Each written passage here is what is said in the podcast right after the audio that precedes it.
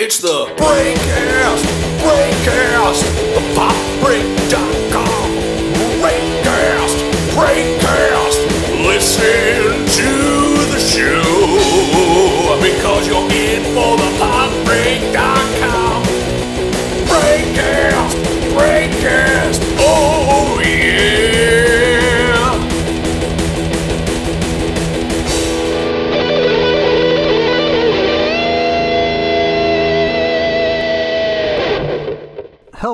everybody, and welcome to the Anniversary Brothers podcast, where we look at the anniversaries of your favorite TV shows and movies.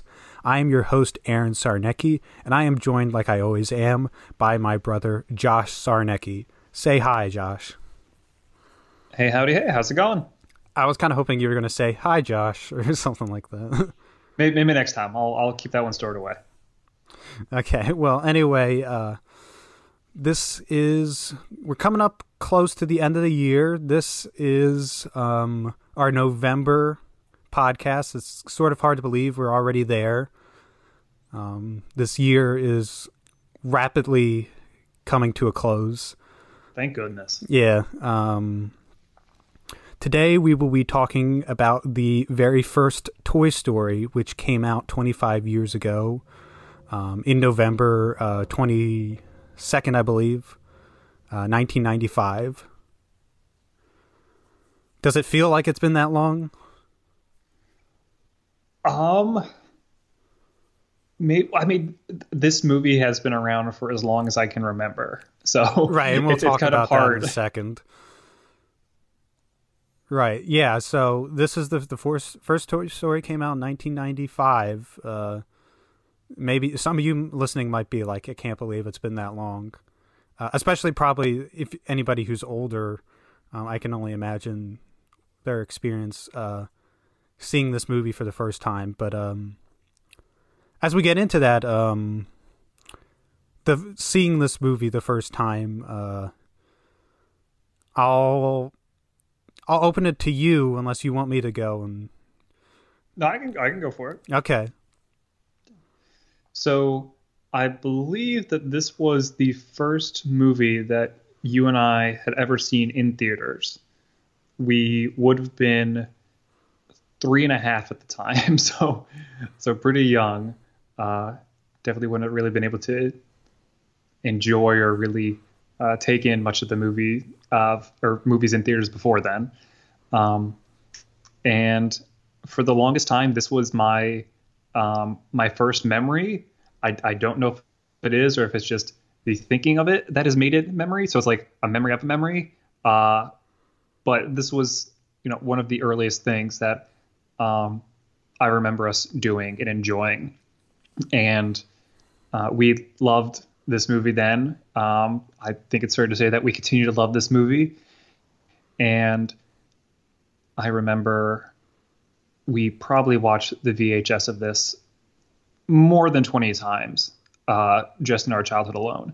And then, you know, between seeing Toy Story on Ice, uh, meeting the characters at Disney World, all the the toys and merchandise, like we were we were pretty into Toy Story, I'd say. Yeah, I mean, I was just thinking uh, about it as far as like media properties that really defined our childhood. Um, Toy Story was probably, honestly, when it came out, at the top between that and probably Power Rangers until Pokemon came out. I mean, or Star Wars, b- b- um, which would have been a couple years after this, but um,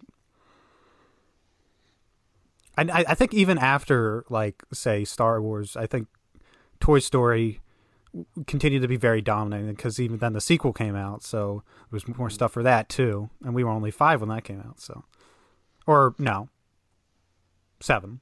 Seven, yeah. But yeah, so it yeah with the with the sequel having come out um, relatively soon after this, yeah, it definitely dominated our our childhoods, um, in the way that yeah, I don't think anything else other than uh, probably Pokemon or Star Wars did. Right. Uh, Yeah. Um. So you're my, that's I definitely remember being at the theater myself. Uh, I don't really remember being in the theater watching the movie. I remember being outside the theater. I think actually after we'd already seen it, but Okay. um, yeah, it's one of my earliest memories too. Uh, yeah, so um, like you said, I I also still love this movie. Uh, Twenty five years later, I mean, I didn't I didn't think that was going to be a big surprise to be like I, watching this movie now. All of a sudden, totally, you know, have a different perspective on it. If, if you had come into this podcast and told me that after rewatching this you hated this movie, I would have been shocked and would have just hung up this call right away. Yeah, no, uh, Like, who are you and what have you done with my brother? Yeah, uh, but I guess uh, before we go into the elements of the movie, was there anything in particular rewatching it this time that stuck out to you? Um, I guess not going into like the individual details, like, uh, or, or did you just like were there things you picked up on more than the last time you had watched it? I think the the two biggest things that stuck out to me, and I'm sure we'll get into these um, later, is one how the animation, which at its time was groundbreaking as the first full length animated feature film, um, is is still good. It definitely does not hold up as well compared to some of the other Pixar films, uh, like Toy Story 2. Um, but I still think it's it's good and it still um, deserves the recognition for being so groundbreaking. Um, so that's one thing, just how well the animation is aged. The other thing that I, I don't know why this never really sunk into me until more recently, um, but Woody is such a jerk in this movie, and it amazes me that he becomes such a lovable character throughout this series, even though he's so unlikable at some parts of this film.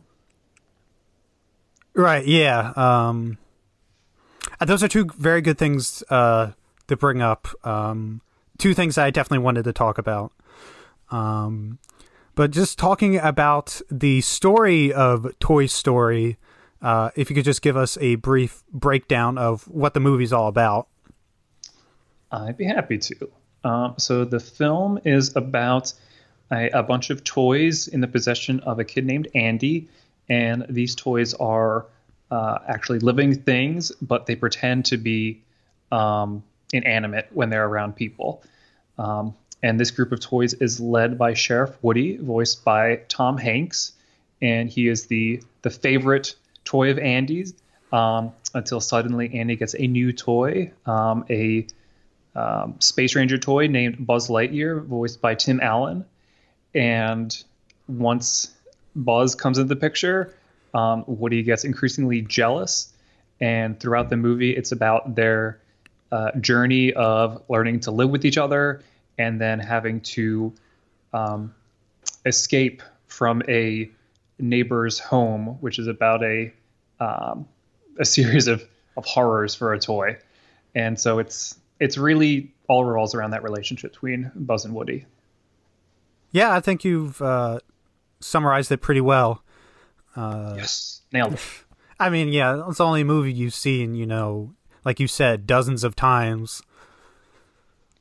This might be the movie I've seen the most. It's it's up there. Oh, yeah, that's a good question as far as movies you've seen the most. This would definitely be uh, up there for for me as well. Um, yeah. So, uh, anything about the plot of the story really stick out to you? Um, I mean, this movie kind of has. I don't know. Can you do you think you can split this movie into like parts? Oh, definitely. I, and I think you could split it apart so easily because of how it uses the different settings. Because very early on, it's all set in Andy's home, um, and you get introduced all the toys there and see um, Woody's increasing jealousy of Buzz.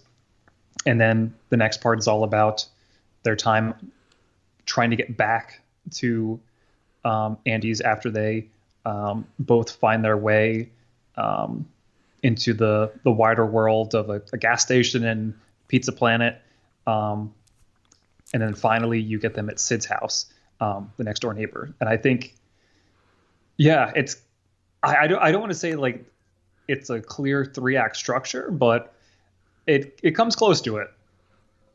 Right. Um you think like for people watching this movie from the first came out like I don't know what there's like a comparable plot like toys that are alive.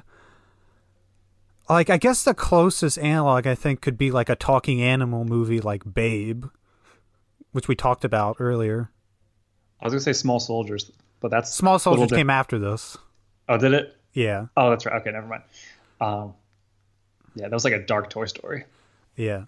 Um do you think like and again it's hard to say cuz you like you said you like so many times. But do you think this movie does a good job dropping you into the world of a toy for somebody who's never seen a movie um like this before, spe- specifically like a computer animated movie? Like do you think like this movie does a good job of getting people like accustomed? To like okay this is this is the deal. Like so it's not confusing for a viewer. You know remember th- this movie has to work so that a child can understand it. Yeah, I think it does a an excellent job presenting that um, idea. Because it's, it's I don't want to say it's a, a complex idea, but it is you know one that if you're not familiar with the franchise and the concept, it, it just does take some some getting used to of the idea that um, children's toys are all alive, and when you're not around, they're doing all these things on their own. uh, i think it helps that they have like the what is it the staff meeting at the beginning?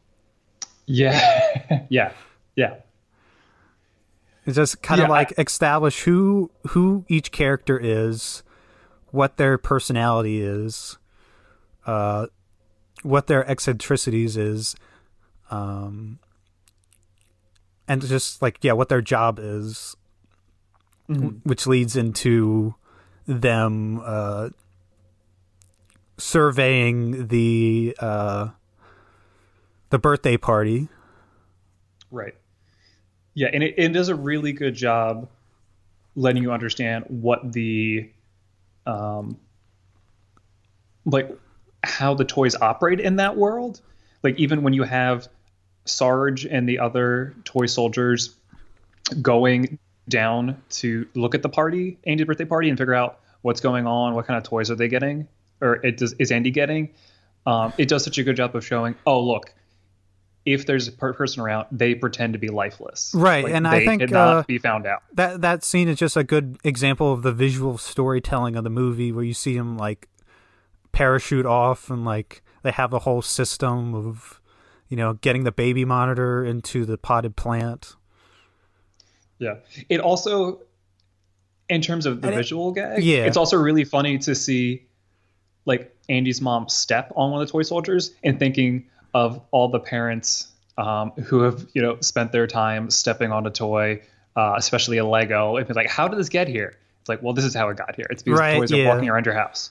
uh-huh right um so yeah um going a little bit into the story the the main conflict is buzz and woody uh how would you you describe their relationship as a rivalry basically it's sort of a rivalry though that i don't want to say it's one-sided but like buzz is not aware that it's a rivalry because he thinks he's a real space ranger not a toy Oh yeah.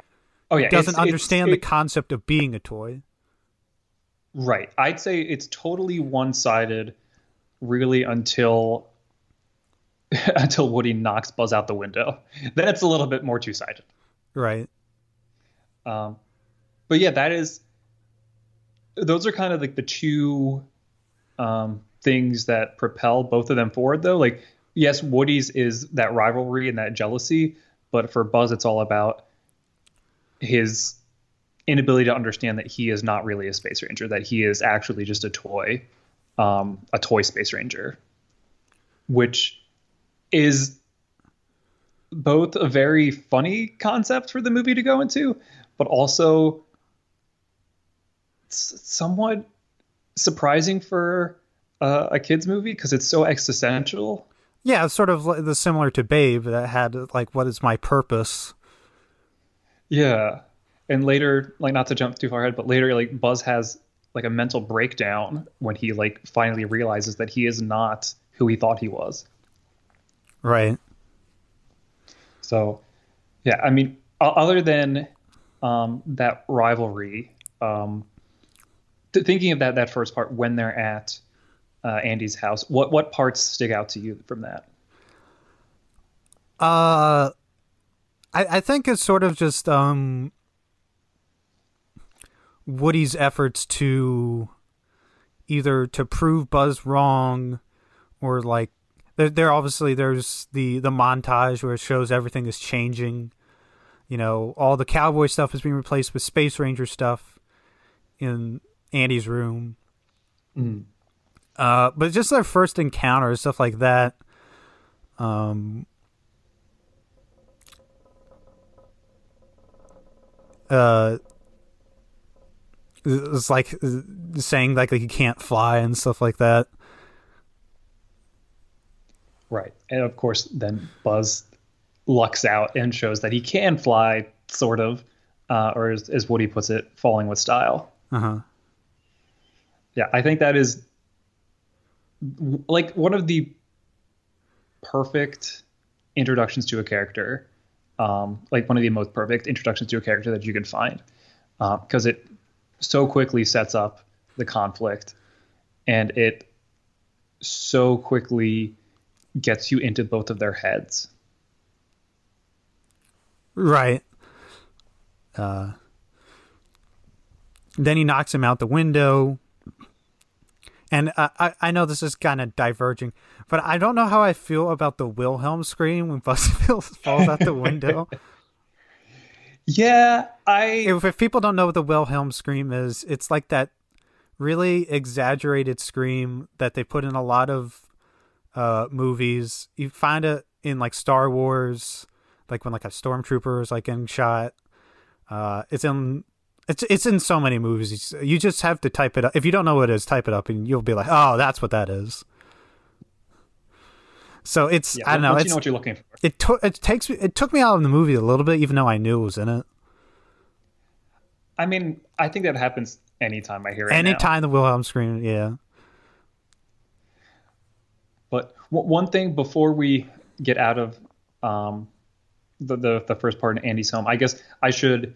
Um, I forgot to mention in my plot summary is that they're actually not just returning to Andy's home, but uh, Andy and the toys are set to move um, to a new house, and so um, Woody and Buzz need to get back there before Andy and all the toys move, and so before they get stranded, essentially. Right, yeah, and I think that was a smart addition by they it the plot doesn't need it, but it add you know, increases the stakes by having that time element. Yeah, it, it definitely makes it a more dire situation, and it it increases the the scope a bit in a way that, considering how big the scope is in the sequels, I think is necessary. Oh yeah, I mean Uh, compared to the sequels, this is a pretty tiny movie. Right. Like if you think about the, the sequels, like they're traveling all across the, the town. They're like sometimes even getting into like entirely different cities potentially. Right. Um, where this, the majority of the action just takes place in Andy's home and then in, in Sid's home, um, with a few places in between. But having the the moving situation does help to, you know, And that's really interesting that. actually. I don't you can't find that many movies I feel like that have so few um locations.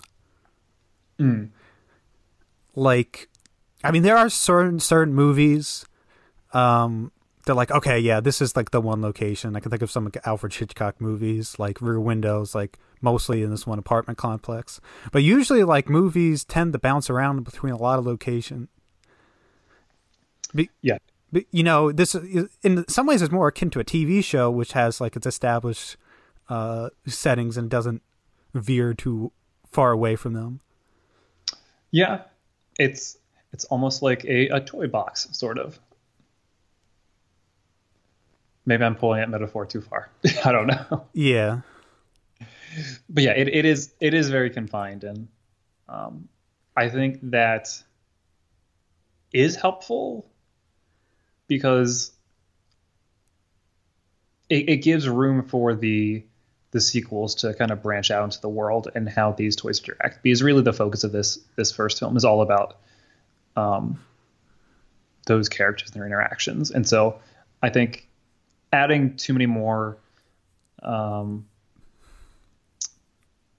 settings would kind of distract from that. Like even thinking about Pizza Planet is such a, a fun part of the movie, and it's so cool to see um, Buzz and Woody interact with other toys who don't r- realize that they're toys and don't understand what's going on.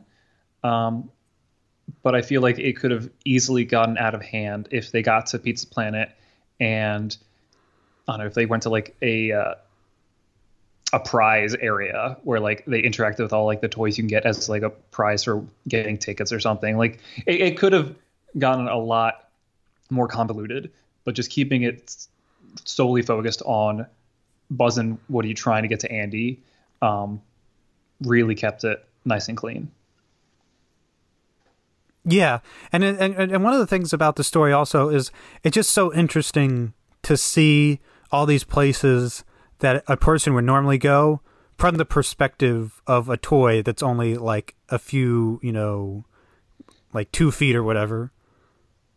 Right. Like especially the gas station. That's a Yeah, it's just like it's like imagine being in a gas station under the car. yeah. As there's a tires coming right towards you. It's like okay, this no longer seems to be that fun to be a toy. Yeah. and it, it it does a lot with that. Even just when they're heading to Pizza Planet, um, in the uh, delivery guy's car, just like wow, even being in a car is difficult as a toy. Right. It's like Woody gets totally um, Smushed. yeah, smushed by the. the I feel like toolbox. there are, are two or three instances where where Woody gets like something falls on him. Yeah, Woody's a pretty uh, pretty resilient toy. I'd say he bounces back from a, a lot. Unlike Buzz, who just falls once and his arm breaks. Yeah. So, yeah, I think from from there. I mean, anything else about that that middle part that you really wanted to mention? Like, I guess I call it the middle part, but that that time when they when it's Woody and Buzz trying to get back to Andy, um, and they're on the open. Uh not not in particular uh just um I know it's like just like any part of the movie kind of like it the more you see of it the more you can appreciate you know the animation it's like it's like so it's like this is everything that they can do and stuff like that Right. Actually, can I can I backtrack for one second? yeah because I, I realized I mentioned that Woody knocks Buzz out the window, but I, I feel like that is not necessarily giving Woody enough credit or not speaking to the whole situation because it it's it starts because Woody realizes he needs or he wants to get Buzz out of the picture. Like he he wants um to be Andy's favorite again. And so his plan is actually just to knock Buzz behind a dresser so that he'll be stuck there and can't be found. Um, just like the, the magic eight ball that falls behind the dresser. Um, but Woody's plan goes awry, and instead of falling behind the dresser, Buzz gets knocked out the window. So it was I not mean, Woody's that, I was gonna say, is that much better though?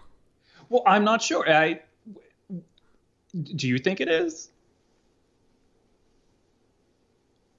Uh, it's that's hard to say.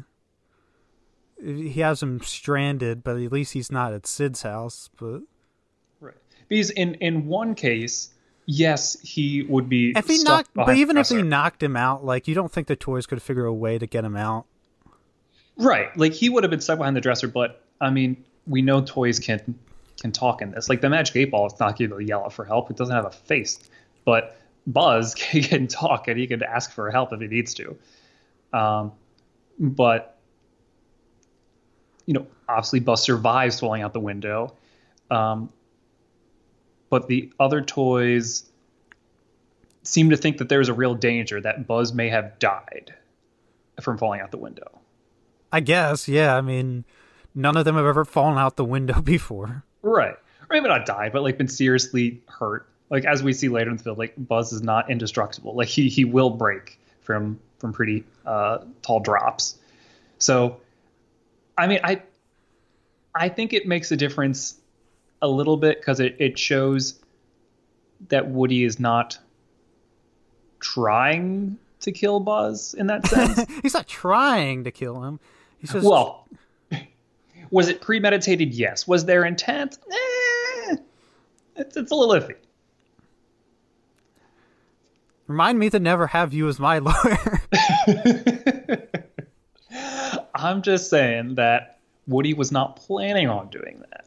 Although I don't know if being stranded behind a dresser would have been much better. yeah, that's what I'm saying. I mean, Buzz doesn't need to eat, right? I don't I think guess not. They never. recharge. they've never shown the toys have to eat. That's true.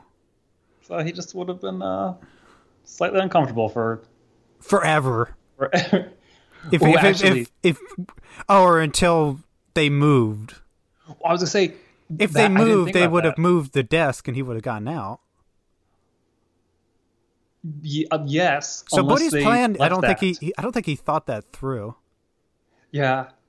That yeah, assuming they they brought the desk or the dresser with them, which, Which they probably did, Yeah, uh, or with which they definitely did. Um, then yeah, that's when they would have found Buzz. So yeah, Woody's plan doesn't hold up really. That would only been a temporary solution for him. I mean, unless he was like, he'll forget about Buzz, and in the meantime, he'll start playing with me. Yeah, but it's very short term. Hmm. Maybe he should have tried to push him out the window.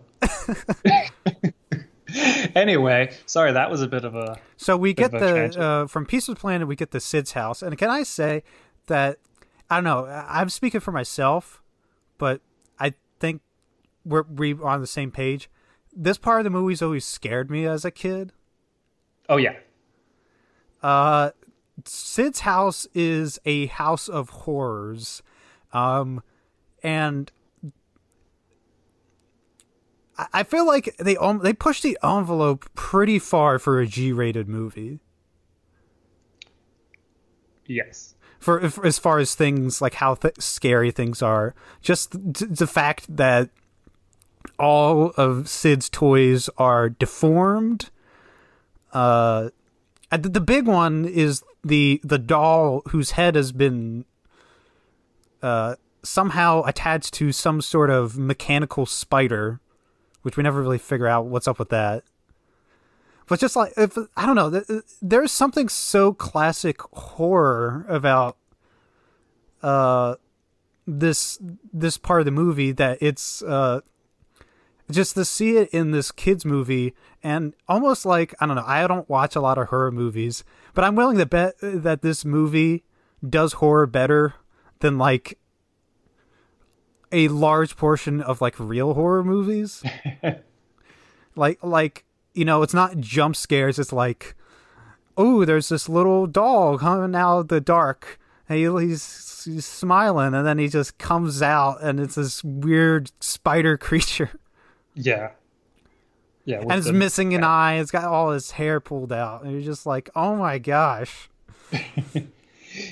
Yeah, and especially when you think like, yes, they are uh, mismatched and mutilated toys, and that's because of Sid. Because Sid is like Doctor Frankensteining all of his toys together into weird new combinations just because he wants to, and then just totally destroys others just for the fun of it. Yeah. So yes, it's it's it's horrific in the sense that yes, these toys look really creepy and this whole setting is terrifying, but then it's also horrifying in the sense that Sid is purposely mutilating these now we know living beings and turning them into monstrosities. Right. Yeah. It was pretty dark. Yeah, uh, yeah, yeah. I And mean, think- for, for for a movie that for the rest of it is pretty lighthearted. yeah. Well, as as lighthearted as a jealous cowboy can be. right. and existential crises for for Buzz Lightyear. Right. Uh, which leads us into Buzz finding out that he's not a real toy. No, he he's not a real toy. he, he finds out he's been the Space Ranger all along, and uh, you know, the blue fairy from Pinocchio says, "No, Yeah, I'd see that. I'd watch that. Mm-hmm. Yeah, he finds out that he's not really a space ranger; that he is in fact just a an action figure because he is in Sid's house and he is in one of the the rooms up there, and on the TV he sees a commercial for the Buzz Lightyear action figure. Does it make sense that like out of all the things that was going to snap him out of it, because that the commercial would be the thing that? I mean, I guess since it's it's something with him in it as opposed to just Woody telling him, and of the other toys are, are really going to really said anything to him about being a toy. It's just Woody who he knows doesn't like him. Oh, yeah. Before that, it's really only Woody telling him. And because Woody is obviously jealous of him and, um, you know, from, from Buzz's standpoint, does not understand the complexities of being a space ranger. Um, no, like Woody's not going to believe, or uh, Buzz won't believe that uh, Woody's a reliable um, source of information.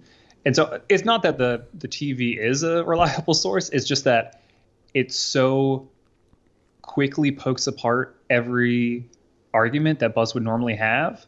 It's like, wait a second. It says that, that this is just a piece of plastic. I can't actually communicate. Wait a second. It shows a thousand of me on a shelf. Wait a second. It specifically says I can't fly. Right. So it, it, it rips apart every element of him that he believes makes him who he is. Mm-hmm. Which is really depressing when you think about it. It's like if you, you know, go in thinking you are, you know, this this one type of person, this one thing, and then bit by bit it takes apart every skill or every trait that you think you actually have and be like, no, that's not real. Like that is Right. Well, and until like a lesser extent. Uh, oh well, actually, uh, it's sort of like the Matrix when you find out that you're living in a fake world. sort of. The rows kind of remind me of the the, the pods in the Matrix. It, it is sort of like that. But I- Except I- instead I- of finding out the world is fake, it's you're that's fake. Right, right. But I was I was going to think of like like a more real world uh example would be like I don't know, you try out for like somebody. Oh, I got a g- great example. Uh, let's say like Okay. you somebody says you're always like a great singer. They always love hearing your voice. Then you decide to go to American Idol, and they just trash you, the judges, completely. Simon Cowell says, "Never sing again. Go, you know, work at a, you know, uh, as a, you know, in a toll booth or something like that for the rest of your life." That is a really good comparison. Um, and, and I, I like the idea of the commercial being Buzz Lightyear's Simon Cowell. Yeah. Yeah, but because of that, Buzz, like I mentioned earlier, he has that breakdown. And I don't know. Do you do you think that that commercial is is it convenient? Do you think it, it No, It I think in? it's. I mean, listen, when you're making a plot, everything's a little convenient because everything has to move it along. true? That's just the way stories work. Uh, I think it's good, and I think because in this movie, Andy doesn't have a TV in his room. I think he does in the second, but he doesn't in this one. Oh yeah, that's true. I didn't think So about that, makes sense that he would not have seen it. yeah, that's a good point. Yeah, because I was like, because I specifically remember that he doesn't have a TV because I remember in the second movie he has a Super Nintendo on his TV. Oh, is it a Super Nintendo? Uh, not the game he plays with, but but they play. But he has a Super Nintendo somewhere in his room, so he has a TV in that room. Okay. Yeah, I know he's got TVs. They they find Al's Toy Barn by Yeah. looking at the TV. Which is Anyway. uh, which they mention on the uh, TV ad in this. They did, yeah. Yeah. So laying the groundwork. It's all it's all part of the plan. So yeah, uh, Buzz has his uh, epiphany and tries to fly defiantly, saying, "I'm gonna fly anyway," and he tries to fly out the window, falls off the stairs, and his arm pops out. Yeah. and then Sid's sister uh, decides to have a tea party with him, and now he's Mrs. Nesbit. That's that's one of my favorite parts of the movie. Um which is it's, Just, just just because he he's so distraught that he believes it. right. Yeah, he he becomes delusional and thinks that he is no longer Buzz. He is now Mrs. Nesbit having a tea party with the rest of Hannah's toys That are Um, headless. Yes. Um, it's it's so funny, but also dark, and it's it's it, it's it's so funny to see Woody have to snap him out of it. He he's, um, he he doesn't he slap him with his own arm. He does. he does. Um, yeah, they do some fun things with with his arm coming off, just as a All right, he tries to tell things. the other toys that Buzz is with him by only using Buzz's uh, missing arm. yes. Then he accidentally pulls it out, and they they Yeah. Yeah, thinking about how the movie uses space, it is really fun to think how not fun. Um it was I think a really good idea to have it just be the next door neighbor so that Woody and Buzz can literally see like Andy's room oh yeah, from where so they are. so close but so far away. Right. Like if if they had just some other tool, like maybe they could make it over there. But at this point it's just too far and if they jumped, they would probably Break. not make it. Yeah, because Buzz fell into the bush the last time. Right. And that's what saved him, but I don't think there's any bushes outside of um, Sid's house, Sid's house.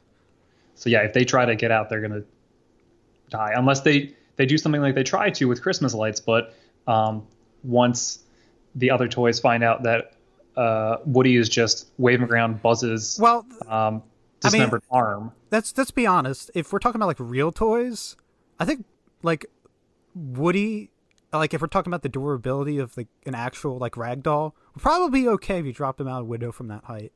Um, Mm. you probably would break Buzz because he has too many uh, plastic parts. That's true. That lock into place. His like head might come off or something like that. Yeah. Well, I mean, we do know that Woody's not indestructible. Like we do see him break in the second one, so Yeah, we yeah. so something could have happened. Right. Um, so then Sid attaches Buzz to a rocket because, as we not explained before, uh, Sid, who I'm not sure how old, he's supposed to be older than Andy. I'm assuming he's probably like 14 or something like that. I, I don't know if they ever say how old he is. He's old enough that he goes to Pizza Planet seemingly unsupervised. He's old enough that he's able to buy an explosive out of a magazine. Right. But he's not old enough to Pop Tart, to toast his own Pop Tarts. no. Uh, Sid. Yeah, Yeah, so uh, that's Sid. Um, yeah, he has bought a a little. Is it supposed to be a firework? Right? Uh, I guess it's not like it doesn't seem like a model rocket that like. I mean, uh, those rockets aren't supposed to explode. Right. And it's definitely supposed to explode. Yeah, well, that's why he bought it. Right. The, the kid literally has a sticker in his room that says "I love explosives." Sid is not one for subtlety. Yeah. Yeah, Um, he, he straps they have Buzz to that rocket. rescue Buzz. Woody devises a plan with the toys that he turns out are actually friendly. Um, and when it seemed like they were eating, that was their perception of some of Hannah's toys. They're actually just fixing them. Right. So all the toys that Sid had mutilated and stitched back together in different forms, they were trying to fix. Right. And They're so- not cannibals. Yeah, oh, yeah. I love when when Woody calls them cannibals. That's- that's- Um, so I know. I, I thought this part where they rescue Buzz was always really exciting, but also again, it creeped me out when they have like the soldiers coming out of the water or the mud, Mm. And Woody's head spins around and he talks without his mouth moving. yeah, that part is very creepy. It's a really and good plan just, though. Like just it- yeah. Um, he does break the rules though. They mentioned they're gonna have to break a couple of rules. You're not supposed to talk to people. right, but he he talks very clearly to Sid, telling him that we toys are alive and we're tired of you um, abusing us. So Mm-hmm. you better stop because we're watching you. Right. Uh and now everyone's gonna think that Sid is crazy.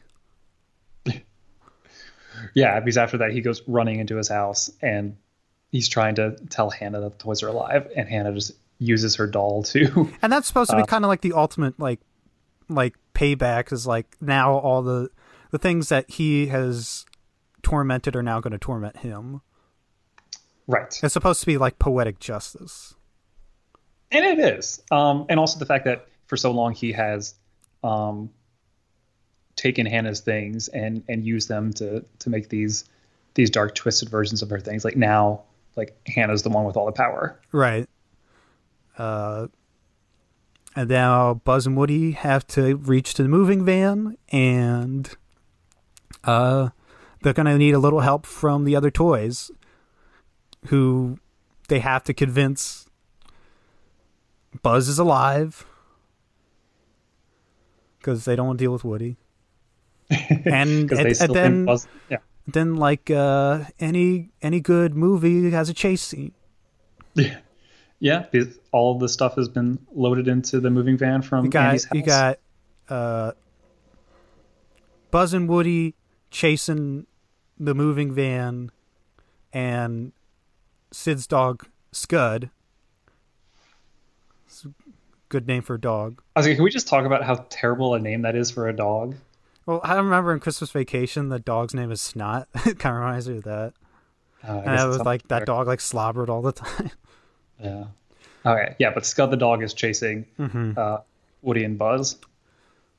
and it's really exciting actually i i feel like uh, for a movie that doesn't honestly have that much action it's a really well like put together sequence Yeah, and thinking about how I mentioned earlier that the the scale of this movie is mostly smaller than its um, than the sequels. This is the one time when it is almost at like the height of its scale because you have the the toys, um, Buzz and Woody like riding through the street, dashing in between cars, um, with a rocket on on uh, Buzz's back, and you have the toys, um, Andy's toys, in the back of the moving van, like watching them and trying to to help them, or in Woody's case, throw him back out because they don't trust him.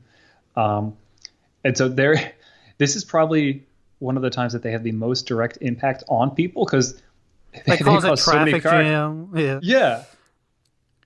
yeah. So it, I, it's not that they don't necessarily break the rule of don't let humans know you're alive, but they definitely cause them havoc. right. Um and then that rocket uh they they have to light it just so that they can catch up because they couldn't get it off of buzz's back. Right. And so Woody uh, remembered the uh, the trick he learned earlier about uh, lighting the match. And then he realized that he could just use uh, Buzz's helmet to light it, Yeah. which is which is fun callbacks.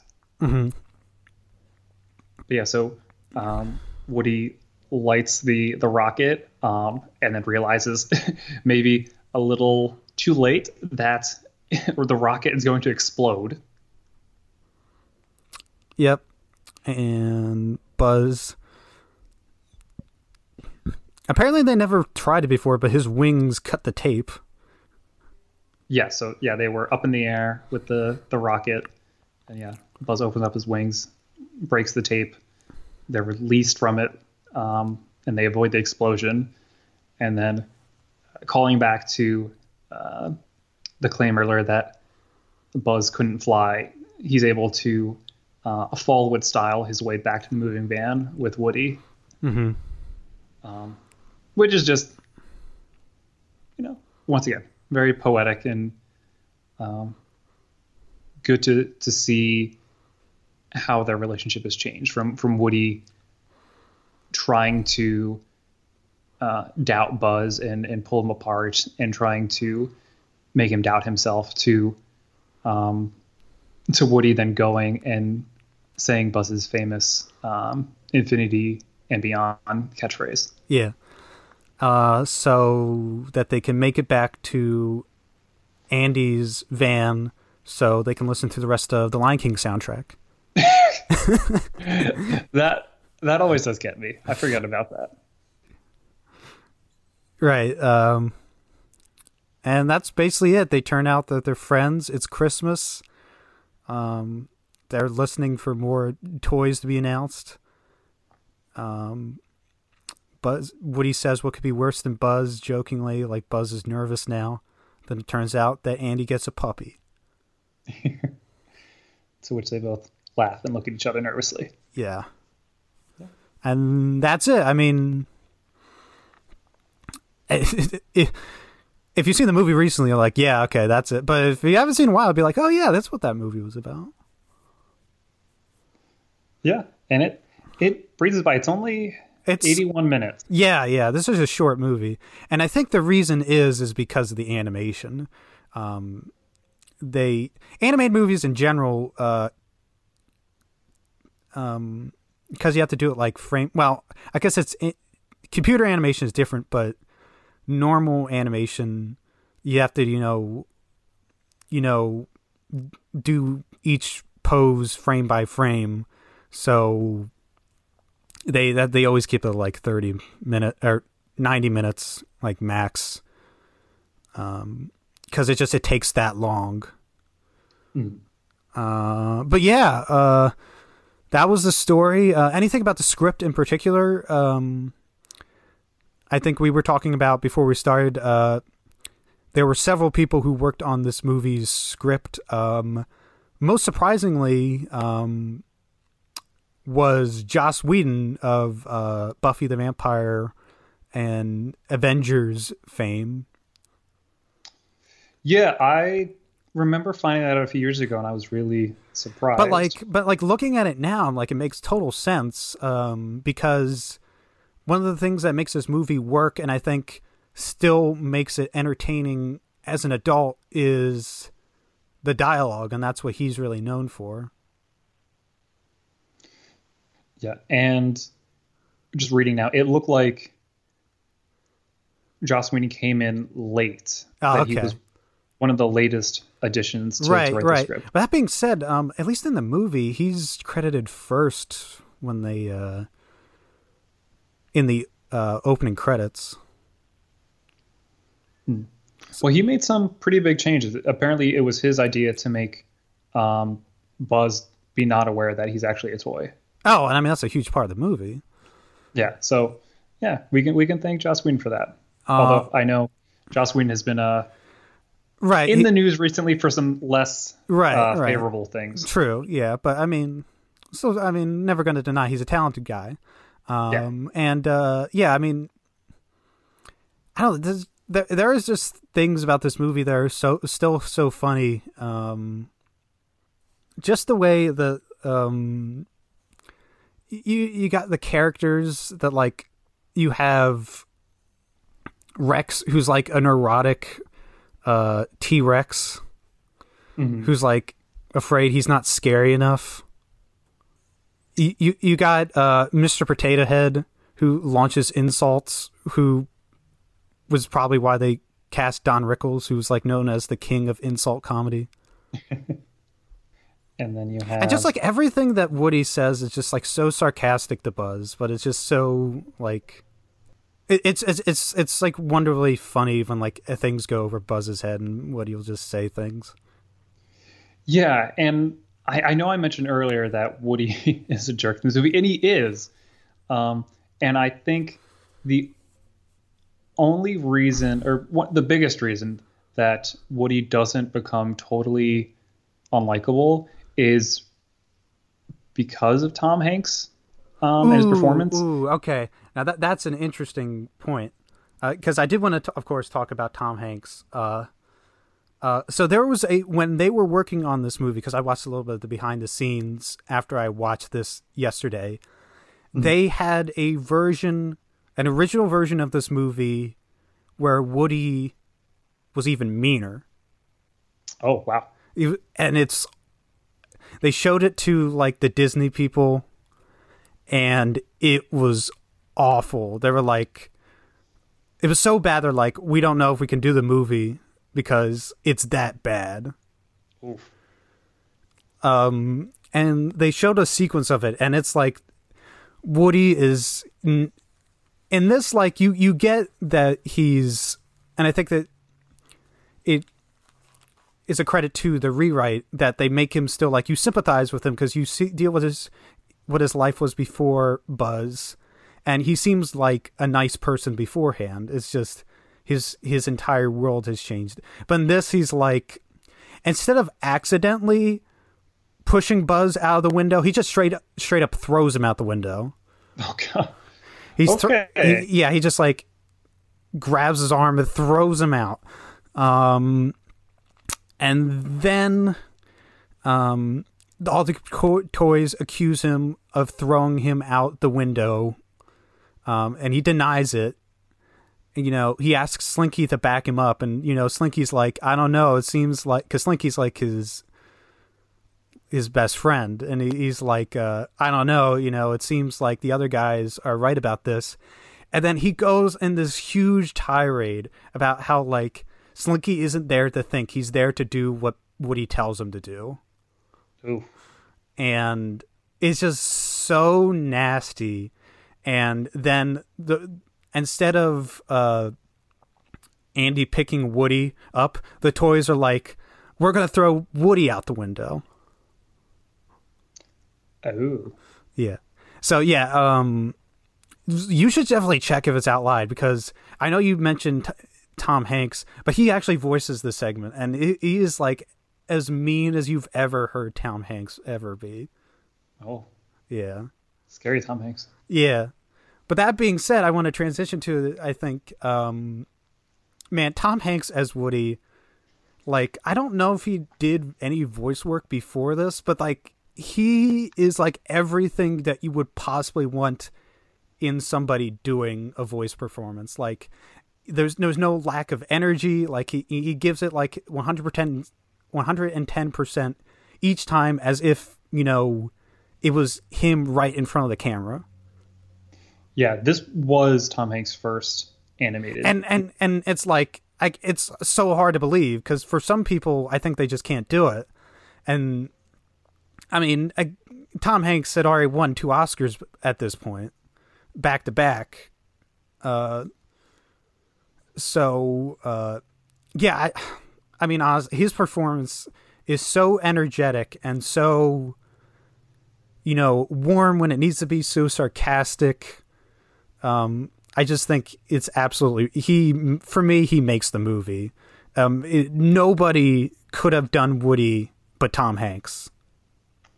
yeah, and I read that they cast him because of that, um, because they saw him in um, A League of Their Own. Oh yes, yes, and that that uh that is He it's just he's so nasty in that movie.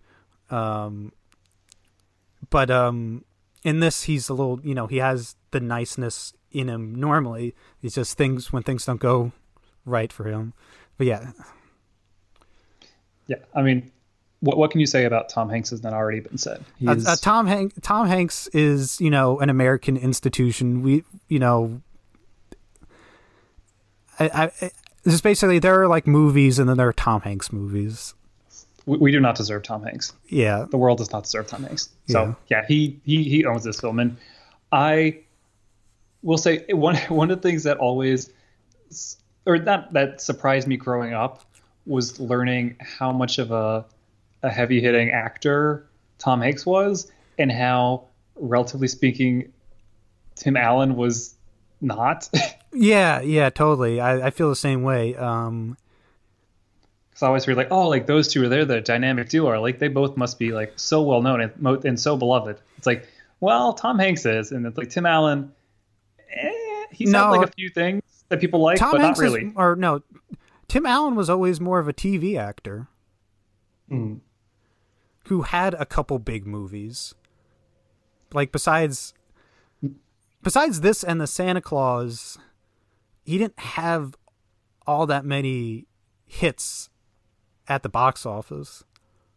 Yeah, really, that's it. Everything else I remember seeing him in was pretty lackluster. The exception maybe being Galaxy Quest, but even that is not one of my favorites. I mean, it's fun.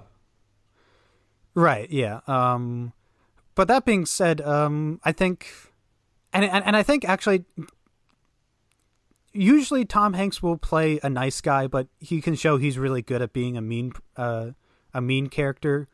I feel like that's being the sarcastic character. There's a lot of similarities between Woody and this and Scott Calvin in the Santa Claus, who Tom uh, Tim Allen plays just like Ah. sarcastic comments like n- doesn't like take anything seriously I hadn't thought about that, but I think that is a good comparison. and like i i i think tim tim allen is you know in this i don't know how to describe buzz's performance. It's just like so self self serious you know he's the complete opposite. He takes everything at face value as serious. You know if if he doesn't fix his ship then zurg is going to destroy the galaxy um but no i think I, I he has does a really good performance i think everybody in this movie uh does a good job uh even the small roles uh who is is it Laurie Metcalf? Is that the one who plays Andy's mom? Yes. Yeah, she does a really good job, even though she's not in it for a lot. Yeah, no, she she does a fantastic job in it. Um, and then you have John Ratzenberger as Ham, who uh, John Ratzenberger is in every Pixar movie. Like you definitely will Oh, is he really in everyone? He's in almost everyone, if not all of them. Uh huh. Um, yeah, he's the only actor to appear in every Pixar movie. Oh wow, I didn't know that. Yeah. Um, and then you mentioned uh, Wallace Shawn as Rex. Yeah, Wallace Shawn, who's appeared in other things, famous for being in The Princess Bride. I mean, Yeah. has like the most distinct voice ever. You would never mistake him for anybody else. Yeah. Uh, and I think it, it's amazing that it does have such a a strong cast because I'd say that other than than Tom Hanks, not many of these other actors I would say were particularly like not like heavy hitters. Right. no, Um, I mean, people would know Laurie Metcalf and Tim Allen from Roseanne and Home Improvement, but and they would know Don Rickles from his stand-up, but like they wouldn't really know them as actors. Right. Whereas if you think of animated films now and just animation in general, like you either can have films that are dominated by well-known live-action actors, um, where like anyone with name recognition they'll throw in, even if they're not particularly well suited for voice acting. Um, or you have those um, animated movies that are specifically told and, and made with um, voice actors who just that's really all they do. Like that's their bread and butter. Like they are voice actors at heart. Um, and this is somewhere in between. Um, like all of these actors, you know, are really good in their own right, but they also do fantastic work in an animated movie, which was, um, as we mentioned earlier, the first uh, animated or uh, CG um, animated yeah feature length movie. Yeah. Um, and so that's that's a, a big ask. And um, I was reading one thing that helped make it um, work so well in terms of their performances was that um, Hanks and Allen recorded together. Oh yeah. You see, I'm not an expert. It, uh, it sounds like a lot of times though that seems to be the way to go though, from what I've heard. Whenever I hear of a really good uh, like duo performance in a, a, movie like this, it almost always has them recording together. Mm-hmm. Um, I know that's not always feasible, and I know sometimes that can be challenging with schedules, but it, it seems to pay off most of the time. Right. Um, I will. Um, before we get into the animation a little bit, I just want to say I, I've heard people say that this is a plot hole to the movie. I wanted your take on it. I'm listening. So they say the fact that Buzz doesn't walk and talk and like introduce himself to Andy and like interact with the people and like pretends to be a toy like all the other toys throughout the movie is a plot hole. Because if he thought he was a real space ranger he wouldn't have any reservations about interacting with people. Okay. So buzz so Buzz would have talked to Andy if Buzz would have been like, "You're the leader of this, uh, you know, planet or whatever," and or or just like he he wouldn't pretend to be a toy because he doesn't think he's a toy. Hmm. I don't know if I would call that a plot hole. It does. I mean, I don't know if complicate the, things. I I would say like maybe he's like he he he mentions like oh learning about your culture and stuff like that so it's like he does what they do you know when in rome or whatever right yeah i mean that could have easily I mean, been solved you, you, by a by yeah like, by a line or something. It'd be like well why does he do it when he's with sid? It's like well who knows? I mean i i will admit that is an interesting question. And i feel like even the best written of movies you can usually find like one or two things to be like well what if they did that? Yeah. Like like people I was just reading something on the other day that said like, "Oh, in Raiders of the Lost Ark, like Indiana Jones has like no bearing on the plot. Like the it's all about the the bad guys opening the ark and if him doing he didn't do anything to cause that." Yeah. But that's a different movie. And yeah. And I don't know. I, I feel like I think there's something about looking for plot holes that is more nitpicky than anything. Um, that just gives people like a sense of, hey, look, I your movie's not that great after all. Um, which I don't know. I feel like is kind of mean spirited, not the reason to watch a movie. Right. Yeah. Uh, but yeah, I I think they could have put in a throwaway line and it could have been explained, but I don't think uh, you're not going to derail the movie. Um, but going a little bit in, I feel silly because this is one of those times where we're going to actually, because this movie is so short, that this podcast is actually going to be longer than the movie at this point. Yeah, I was wondering if you're going to notice that.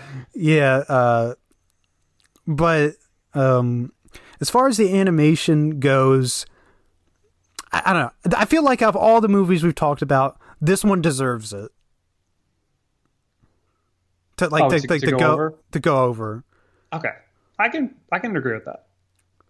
I mean, I, I don't want to hit the two hour mark. I mean, if we're getting, cl- we won't. But they can always pause and come back to it later if if we go. That's true. That's true. Uh, Yeah, this is the point to pause and get a bathroom break, everyone. Right. We'll wait. Okay, we're back. um, Uh, but Um, um, as far as the animation uh, goes, you you are the opinion that it's for the most part has aged well. I mean, it's it's aged well enough that you can tell what everything is, and it's not super distracting. I think the problem is that if you look at it individually, you can say it's aged okay, but when you look at it as in comparison to the next three Toy Story movies, there's a big jump between this and Toy Story 2. Oh yeah, like- and, and it was only uh, four years, right? Yeah, four years.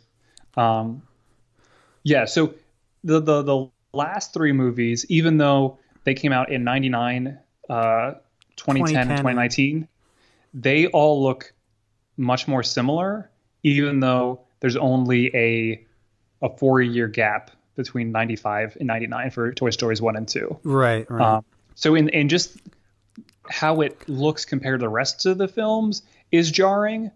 Um, I think and I- mainly I is the the real people, mhm. the- or the, the the the human characters, don't look that great now. Mo- I, I think some of them, I think.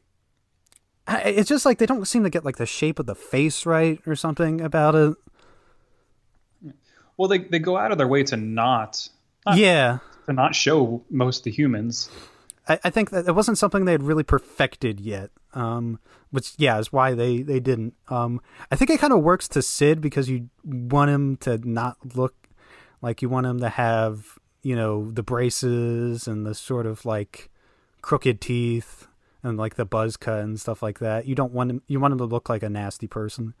But I think with Andy, he sort of has like a like a squished in face. a little bit. um, I, I, enough that like I remember when Toy Story four came out and people were uh watching the intro because there's like a flashback scene where he's playing with Woody. People were like, "Is that supposed to be Andy? That's a different kid, right? Because that doesn't look like Andy."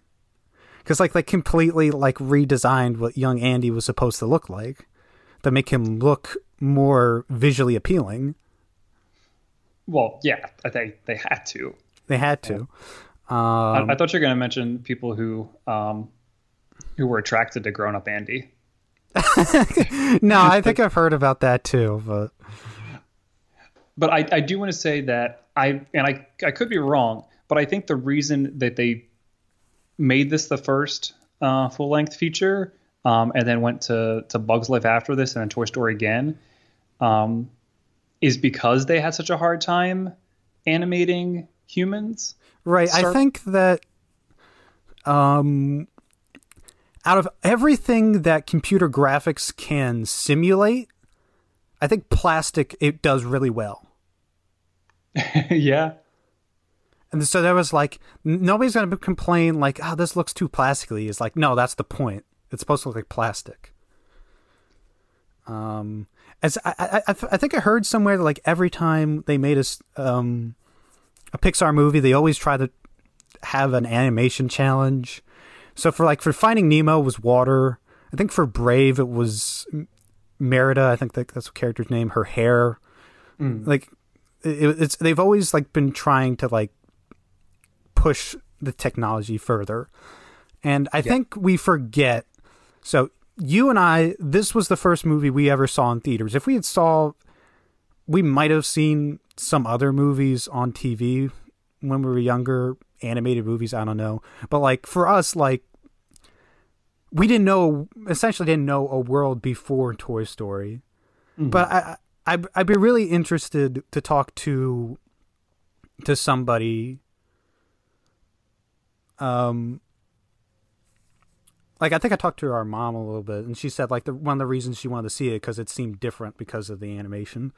Uh, but like really talk to somebody like there's sort of like a be there before Toy Story and after Toy Story as far as like nobody had done anything like this before, as far as computer animation went, like it didn't really start until like the the eighties. Um, there was like an offshoot of Lucasfilm, um, and then they they did. Uh, there was this movie called Young Sherlock Holmes where they did like this character fights like a a stained glass figure like jumps out of the window, and like they fight it. It's like a sword fight. That was like the first like fully formed like CG figure in a movie. Mm. And then Steve Jobs bought that company and became Pixar. Okay, I was always unclear about how Steve Jobs. Yeah, he he bought it. He bought the company. Um and then like um until it's Toy Story, they did like a bunch of uh commercials and short movies, short films. So like f- but then like you look at the 90s and that's when like not just computer graphics but just computers in general blew up. I mean you have um like terminator 2 you have the t1000 fully you know realized cg character. You have jurassic park. You have this movie where the point where they've gone from making individual characters out of computer graphics to um the entire movie is computer animated. Mm. and then it just goes on from there. You have you know movies like uh um uh Star Wars episode 1 where Jar Jar is completely CGI um yeah movies like The Matrix and stuff like that. So it's just like it, it just like I don't want to say like you these darn kids take things for granted now, but just like like they, they don't ha- and we even we really don't have the perspective of like like the technology was just changing at such a massive rate now eh, that like the jump seemed that big.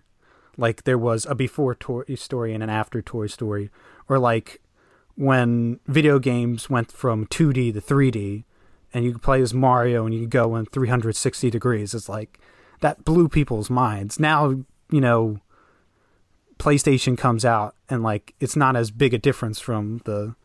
It's just like it, it was just a.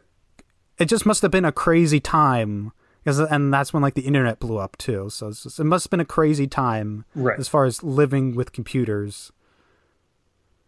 Yeah, just the exponential advancements in technology. Yeah. And I mean, Yeah. that's why this movie won a uh, an Oscar, a special Oscar for uh, its achievement as the first feature length computer animated movie. Because nobody had done that before. which is saying something. I guess if they I mean, like you think of it like, come now, a it's special like Oscar for it. um like to see it go from nobody's ever done it before to it's now the standard for Right, feature length move uh, feature length animation is to be computer animated Right, that hand drawn 2D animation is no longer in vogue, or it's just not as common. yeah it's just not it's like it, it went from unthinkable to like like we couldn't imagine life without it Mm. I know, and it's just it's sort of interesting to see like when you watch like the history of animation, you see and just like computers, you see like the same people pop up again and again. So like with this with computers, it was like, oh, George Lucas was a part of this and then he made you know, and he, you know, revolutionized special effects with Star Wars. Later, you know, you know, made the group that became Pixar. You know, later did stuff, you know, with the Star Wars prequels. Oh, Steve Jobs, you know, bought the company. You know, later, you know, revolutionized computers even more to like because like honestly, like what was going on with Pixar, like I don't think there's probably been as big a jump in technology until like something like the i iPod or the iPhone, where it just changed everything. Yeah. So those dang kids need to be grateful for their TikToks and whatnot. Yeah, yeah. Uh, but I don't know. I, I was- just I, I really I re- enjoy looking at the history of that kind of stuff. Yeah. Or, or if you look like Jeffrey Katzenberg, who did The Lion King, you know, was producer of Disney Animation, went on to make Shrek, and is, you know, heads DreamWorks, you know, animation now. It's less like Mm. it's it's all kind of connected one way or another. Right. And you, you mentioned the the special achievement award it won from the uh, Academy Awards, and there's only been um, like 20 or so of those given out, um, and they haven't they started giving out giving them out in um, 1972, and uh, going to your point of how it's always kind of related to similar people. Um, before that, some of the names that have been attached to those awards have been, or some of the movies attached to those awards have been Star Wars, Yeah. Empire, Raiders, Return of the Jedi. Uh, so yeah, and then this is the the most recent of those um, special awards, except for a, a film from 2017 called Flesh and Sand, um, which had something to do with virtual reality. I'm not familiar with that one. Yeah, yeah. and I mean, when I, I I mentioned James Cameron earlier, and like I don't know if he won won anything for Avatar, but like it's it's like it's it's this small group of people that are really pushing the technology forward. I mean, I guess that that's that's being a little too you know shrinking, you know, because thousands of people work on these movies. And uh, Right. their individual contributions really should be paid attention to as well. Oh, for sure. I was watching. Um, it might have been Lord of the Rings the other day, um, and just I was astounded to see how long the the list was of the people that worked in the um, special effects department. Right, yeah. And um it used to be that movies credits weren't didn't go over uh even if it looked like the original Star Wars, like the credits for that movie don't go over like five minutes. Mm. Um but now like you got the credits go over ten minutes and stuff like that. Right. So yeah, even even though there are a few usual suspects attached to these properties and these achievements, um, yeah, definitely don't want to gloss over the hundreds and thousands of people that put so much time and energy into making sure that every little detail in these animated films um, looks as, as good as it possibly can. Um, and it's it's amazing how much of a collaborative effort it is. Yeah, yeah, it still kind of boggles my mind, even like this or like a video game, or just anything that like one person is working on one piece of a project and somebody's working on another, and those pieces have to be put together to make the whole of something. Right. Like Like, like, like everyone designing their individual puzzle piece, but then having to come together at the end to form a fully realized like, picture. like maybe this one person des- designs the water, and maybe this person works on the character models or something like that. Those all have to come together. yeah. Yeah, it is. I mean, you had that with um, with traditional animation where you would have like people like these are the storyboard artists, these are the people that ink, you know. But it's just it's grown to such a huge amount. Mhm. Um, Yeah. it, it's amazing, and I think that's one of the things that that that makes this movie so important. Not just as a just a like a a really really good movie on its own, but also as a historical uh, landmark in in filmmaking. Right. Yeah. Um, I know you wanted to mention the music and the songs. We talked about that before we started. Yeah, I, I don't want to to spend too much We time on we that. have Randy Newman who did the songs and the music for this movie. Yes. And I, like I, said, I I don't want to, to say too much about that. Other than that, I think they add so much to this, and that it's. I I like that they are not sung by any of the characters, um, but it is uh, non-diegetic. Yeah. Um, so that you have Randy Newman just singing, and even though uh, he's not necessarily voicing their thoughts or their feelings, like he's capturing um, what's going on, and he's capturing Woody's frustration with how everything's changing. He's capturing um, Buzz's heartbreak at realizing that he's not really a space ranger. I think that the songs are just really well done and all of them are very memorable. Uh-huh. Um, especially "You Got a Friend in Me" is definitely the the most Yeah. memorable. Oh, but Uh, but like uh strange things whatever that that mo- that song slaps, okay? Oh my gosh, I can't believe you just said that. um, I mean, you're not wrong, but I can't believe you said that. um, yeah, that that is a real good one, and even um, oh, the, the one that I mentioned when when Buzz jumps out, Yeah. uh, jumps off the the stairs. Um, I will go sailing no more. Is that what it's called? Yeah. Um, yeah, all. Though I, I did good. think that one was kind of strange because it seemed like it had a, both like a boat metaphor and a and a flying metaphor. It seemed kind of a little confusing. it, it, it had some mixed metaphors going on. Um, Unless I you meant like like sailing in the sky. I don't know. Or like You know or like wind in your sails, so you need. you know, it set the mood. I don't. I don't care if it doesn't make any sense. I will say Randy Newman has a very distinct voice. It Hmm. kind of sounds like he has like taffy in his mouth when he's singing.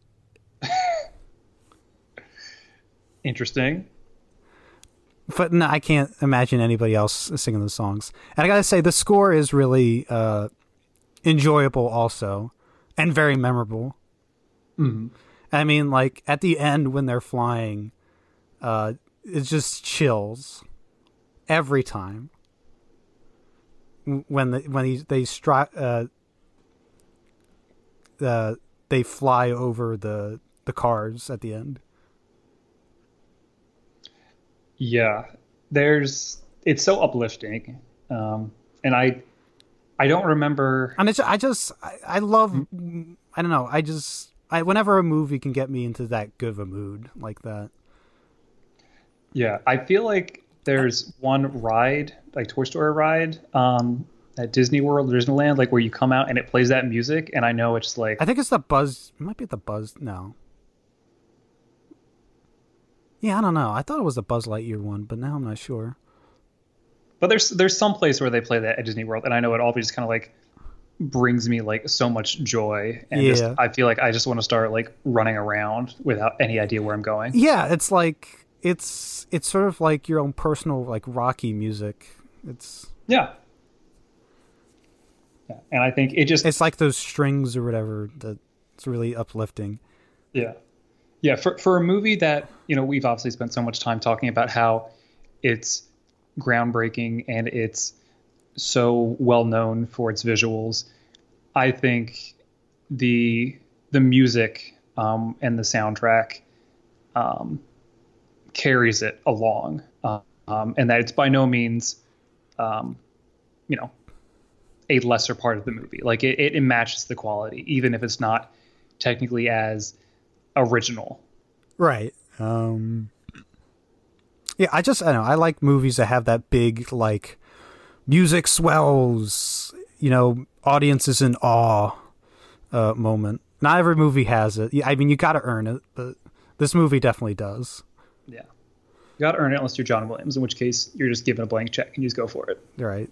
Um and as far as uh Oscars, the score was uh something that was nominated along with the screenplay, which had never happened for an animated movie before. Very well deserved nominations, I'd say. Um and I think best song was also a nomination um yes. for what was it? You Got a Friend of Me? Yep. Yeah. Um I think best song that year was Colors of the Wind. Uh, yes, you're right. Okay, I mean to be honest, "Colors of the Wind" is the better song, so it should have won. But still, uh, Yeah, I mean, I would argue you even have Tom Hanks nominated for Best Actor for this movie. I mean, he was so. He, I, I, that might sound a little hyperbolic, but I think he was that good. I, I, I mean, I'd have to see what else was nominated, or who else was nominated for that year, but I'd agree with that. Yeah.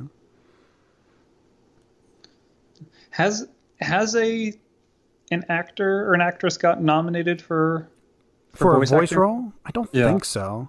So like that that in itself would be huge, and and and um, maybe we just weren't ready for that yet. But I feel like we definitely are now. Yeah. I feel like that needs to Um, 'cause- become 'cause- its own category then. See, I, I have mixed feelings of whether I feel like it needs to be its own category because I feel like acting is acting. Yeah. You know, like because so many people wanted uh, Andy Serkis when he for uh, Gollum in the Lord of the Rings to get nominated. Yeah, but it's yeah, I I I I'm hopeful that someday and not probably hopefully not too far from now somebody for a voice role or motion capture role will get nominated for some sort of award by the academy I don't know. If The Rock wasn't nominated for being Maui, I don't know who will. oh that's true um Well, we have definitely gone over the uh, right the the runtime of the movie, so uh, I, I know you don't typically like to go too far over. But is there anything else you wanted to say about Toy Story before we wrap this up with a bow? uh i just um any thoughts about this movie where it takes the franchise uh i don't know i don't know if you want to risk getting called out if you rank them wrong or something like that I I don't think there's a wrong ranking of these movies. They're all so beloved. Um, I mean, I think Toy Story as a franchise is one of the most critically acclaimed and financially successful um, franchises and series of all time. Right, yeah. This And- movie was like number two for the entire year uh, at the box office. Yeah. And apparently, it, it holds a, a rare 100% rating on Rotten Tomatoes. Right. So, I mean, this th- this series is is so beloved, and I think for good reason. Um, it not only did this launch the the Incredible series, but it, it launched Pixar really. Because I mean, if if somehow this movie flopped, like think of all of the other classics we would not get from Pixar, right. um, and that would be we would not so have sad. gotten Cars 2, and that's a sad world to live in. Okay, okay. You named like the one the one low point. Um but otherwise, yeah, they've they've been so consistent. Um it's so hard to rank these. Um I will say that for me this is probably hmm, this is hard. I'm going to put Toy Story 3 above this one in terms of story, and then this one, then Toy Story 2, and then Toy Story 4 at the bottom. But that's they're all really close and it's kind of hard and that changes on a whim. So if you ask me that in an hour, it might be different. Right. I would probably just go in the order that the movies were released, but so one at the top and four. uh, Not saying that I dislike four because I like four, though. We could definitely debate, you know, whether or not four, you know, needed to be a movie or not. This isn't really a, a podcast about four. Um, I will say about three that it is very impact. Since this was the first movie, um, the first one was the first movie that you and I saw in theaters. Three was very impactful. Um, and I think it just was a coincidence that, you know, that movie was about Andy going to college. And that was the summer before both of us went to college. So it hit just that much more. I don't think that was coincidental. I think that was very uh, intentional. I don't know, maybe. I don't know how long Toy Story 3 was on the back burner for, or they always intended, or at some point intended for it to be sort of like a send off kind of movie. But yeah, um, yeah, like I said, um, I, I think it, I would go in chronological order with the first being the best, but that that's just it, they are so they're all such good movies. Um, Yeah, I can't fault you for that ranking. I like I said, if if you ask me in like an hour, I I might tell you the same thing. So I mean, as, uh, you were asking me about my final thoughts. It's just like it's always, especially since we come near the end of the year, it's always a joy to watch like a truly great movie because um, we had our ups and downs this year as far as movies that we chose to watch. It was mo- mostly because convenience. Uh, there's some movies that are good, but aren't anywhere I think like as great as this movie. Like I like Shutter Island, especially rewatching it again, or I like uh Road El Dorado. yeah, I don't know. I don't know what else I was going to think of. But like those movies aren't like they're the something like Toy Story is just like at another level. Oh, and yeah. it, it just it's it's it's nice to watch like a really great movie. Like after this movie was on, like Aquaman was on TV, and I okay, I gave that a pretty favorable review. But like, whereas like one movie feels like kind of feel like a corporate quote of like, okay, well now we need to do the Aquaman movie, and it's like okay, it has some good action. Like like this one, you could just see, you feel the inspiration for this you know movie, like just brimming out of it. Mhm. Like it, it's you know it's not like a cash grab for like nostalgia or something like that. It's not you know part of some you know oh well we gotta plan out all our you know dark universe sequels in advance and stuff like that. For the if anybody didn't get that reference that's a reference to the mummy from tom cruise with tom cruise. Um it's like it's just like a pure creativity Yeah. and I feel like as far as uh rewatching movies like this and like Babe like really brought me back and reminds me why I like really why I love watching movies. yeah it's it's it's a it's a special movie i think not just for us but for a lot of people and so i'm really glad that the um the anniversary felt the way it did so we had a chance to talk about it Mhm.